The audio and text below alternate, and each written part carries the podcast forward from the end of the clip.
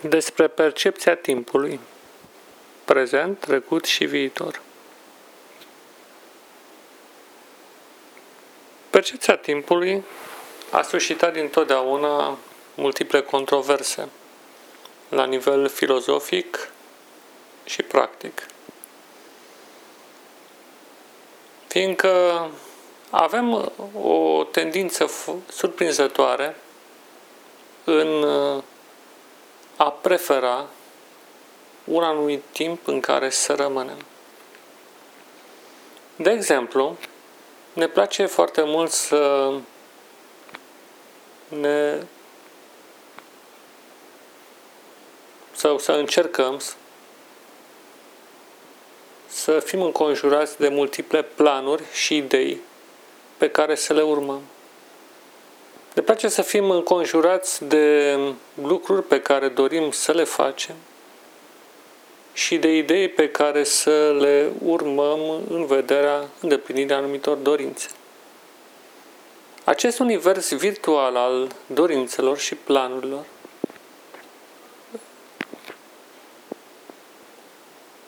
se proiectează în special asupra viitorului, determinându-ne să trăim cumva rupți de realitatea înconjurătoare.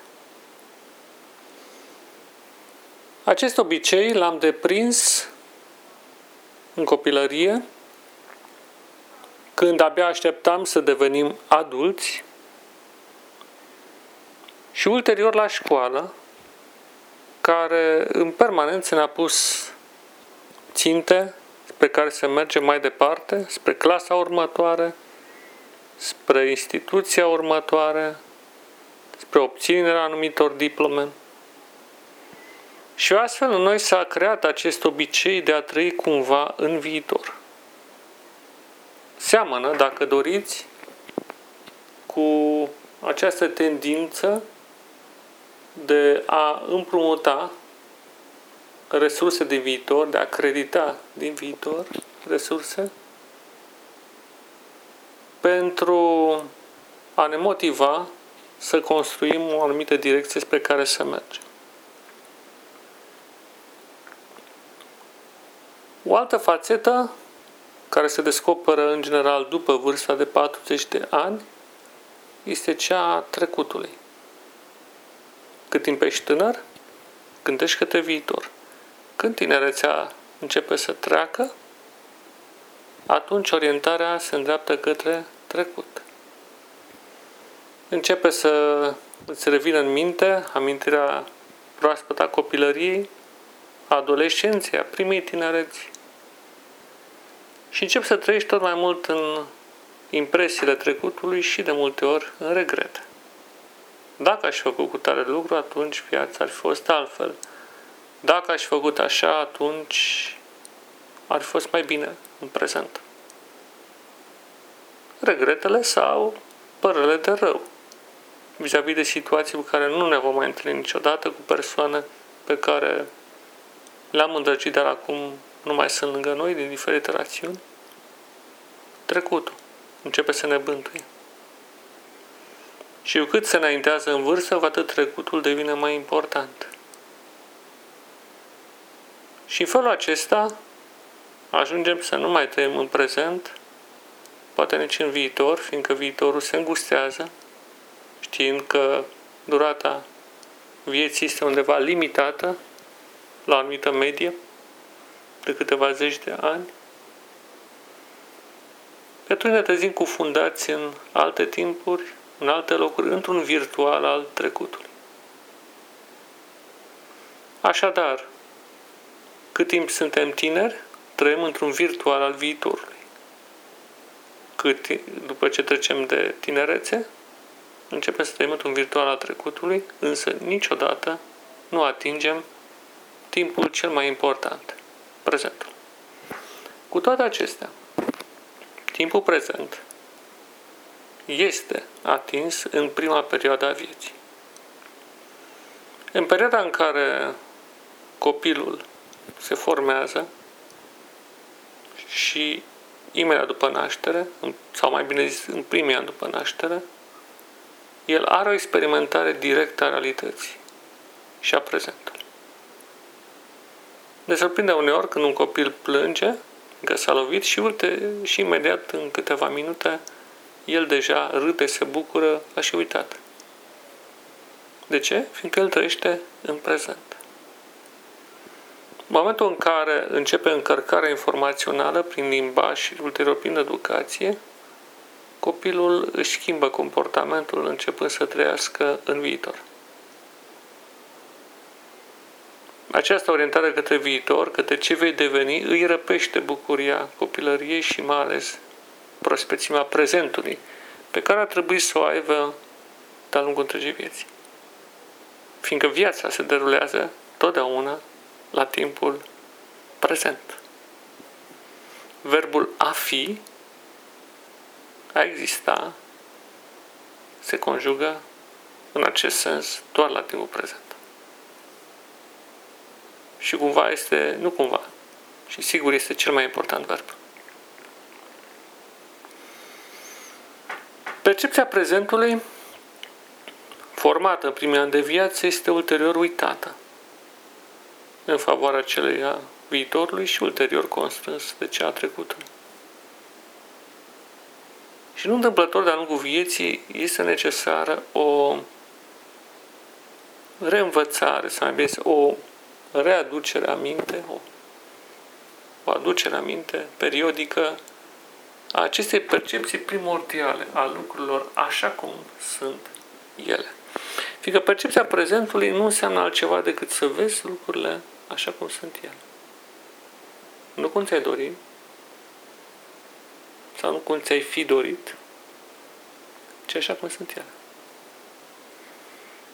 Și mă surprinzător, când privim lucrurile așa cum sunt ele, vom constata că există multă lumină și multă bunătate în jurul nostru care ne susține viața, că există o providență, o îngrijire care ne călăuzește în fiecare clipă.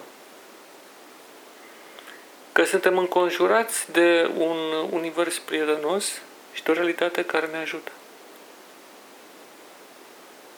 Bineînțeles, dacă aveți credință în Dumnezeu, vă vedeți seama că este vorba despre Dumnezeu, Creatorul nostru. Dacă nu aveți credință în Dumnezeu, măcar veți percepe faptul că Universul din jurul nostru răspunde gândurilor noastre și totuși ne este prietenos. Și poate în timp veți intui imaginea Creatorului Său. Revenind, prezent, trecut și viitor. Bineînțeles, nu putem rămâne doar în prezent. Noi suntem ființe care, datorită minții, putem să ne proiectăm viitorul și să ne amintim trecutul în ordinea în care dorim. Este ca o masă, masa percepție temporală așezată pe trei picioare. Și atunci este stabilă, prezent, trecut și viitor. Problema se pune atunci când nu respectăm proporția. Cele trei picioare trebuie să fie cumva egale ca importanță. O atenție echilibrată. Dacă niciodată nu trăim în prezent, atunci că niciodată n-am trăit cu adevărat. Dacă stăm doar în trecut sau în viitor, iarăși vom face o mare greșeală în a ne nepriva de percepția directă a vieții. Aceasta înseamnă de fapt a trăi. Mai există și un alt timp. Nu aș putea spune nici trecut, nici prezent și nici viitor. Un uh, domeniu al imaginației rupte de realitate. E un timp ciudat, indus în mare măsură prin mijloacele, să zicem, de comunicare în masă sau altor prin fantezia altora. Când privim, de exemplu, un film, acolo nu este nici trecutul, nici prezentul și nici viitorul nostru.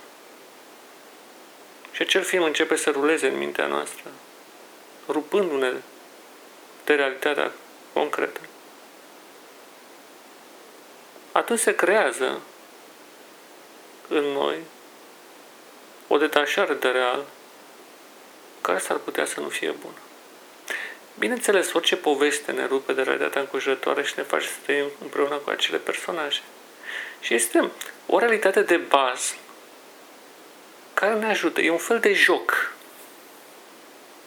Joc al adultului în special sau al copilului în perioada de învățare. Trăirea într-o realitate fantastică sau fantastic, trăirea fantastică.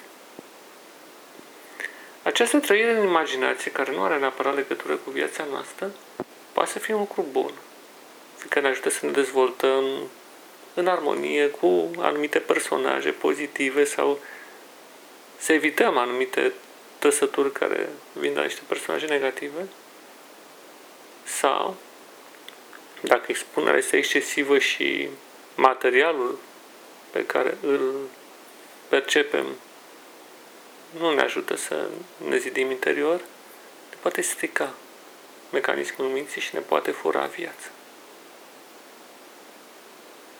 Nu întâmplător am recomandat întotdeauna ca timpul în care stăm în fața calculatorului, iarăși un dispozitiv care ne fură mintea, și televizorului să fie tras de limitat pentru a face loc percepții directe a realității înconjurătoare și, în ultimul rând, a celorlalți. Și, iarăși, nu în ultimul rând, a noastră înșine. Și de ce nu? Chiar a lui Dumnezeu.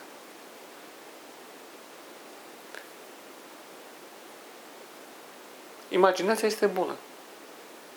Nu este rea. Numai că ea nu trebuie să ia locul niciodată realității. Nu trebuie să pierdem niciodată ancora sau rădăcinile care ne leagă de lumea aceasta și de universul în care trăim. Nu trebuie să devenim atât de mobili la minte și la corp încât să nu mai simțim clipa prezentă. Să mănânci fără să sesizezi ceea ce mănânci. Să treci prin în grabă prin orele zilei, fără ca să îți dai seama exact pe unde ai fost, fără să notezi senzațiile, sentimentele, tăile pe care le-ai avut. Să vorbești cu ceilalți fără să-i asculți sau fără ca să-ți dai seama chiar tu ce vorbești. Să alergi prin viață și să se pară doar o secundă anii care s-au trecut care au trecut. Aceasta nu e viața.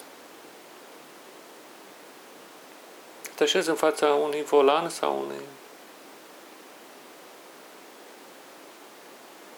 alt dispozitiv, calculator, televizor, orice altceva și să rulezi cu viteză către o destinație la care odată ajuns vei rula cu viteză către o altă destinație și Astfel, viața să nu mai fie decât o alergare din loc în loc. Atât din nivel fizic cât și mental. Asta nu e viață. Să fii mereu înconjurat de planuri și niciodată să nu te poți odihni. Să nu te poți opri. Să nu poți să-ți oferi clipe de contemplare. Aceasta nu e viață. Contemplare calmă a realității. Viața pe fugă nu este viață. Este doar o deșertăciune.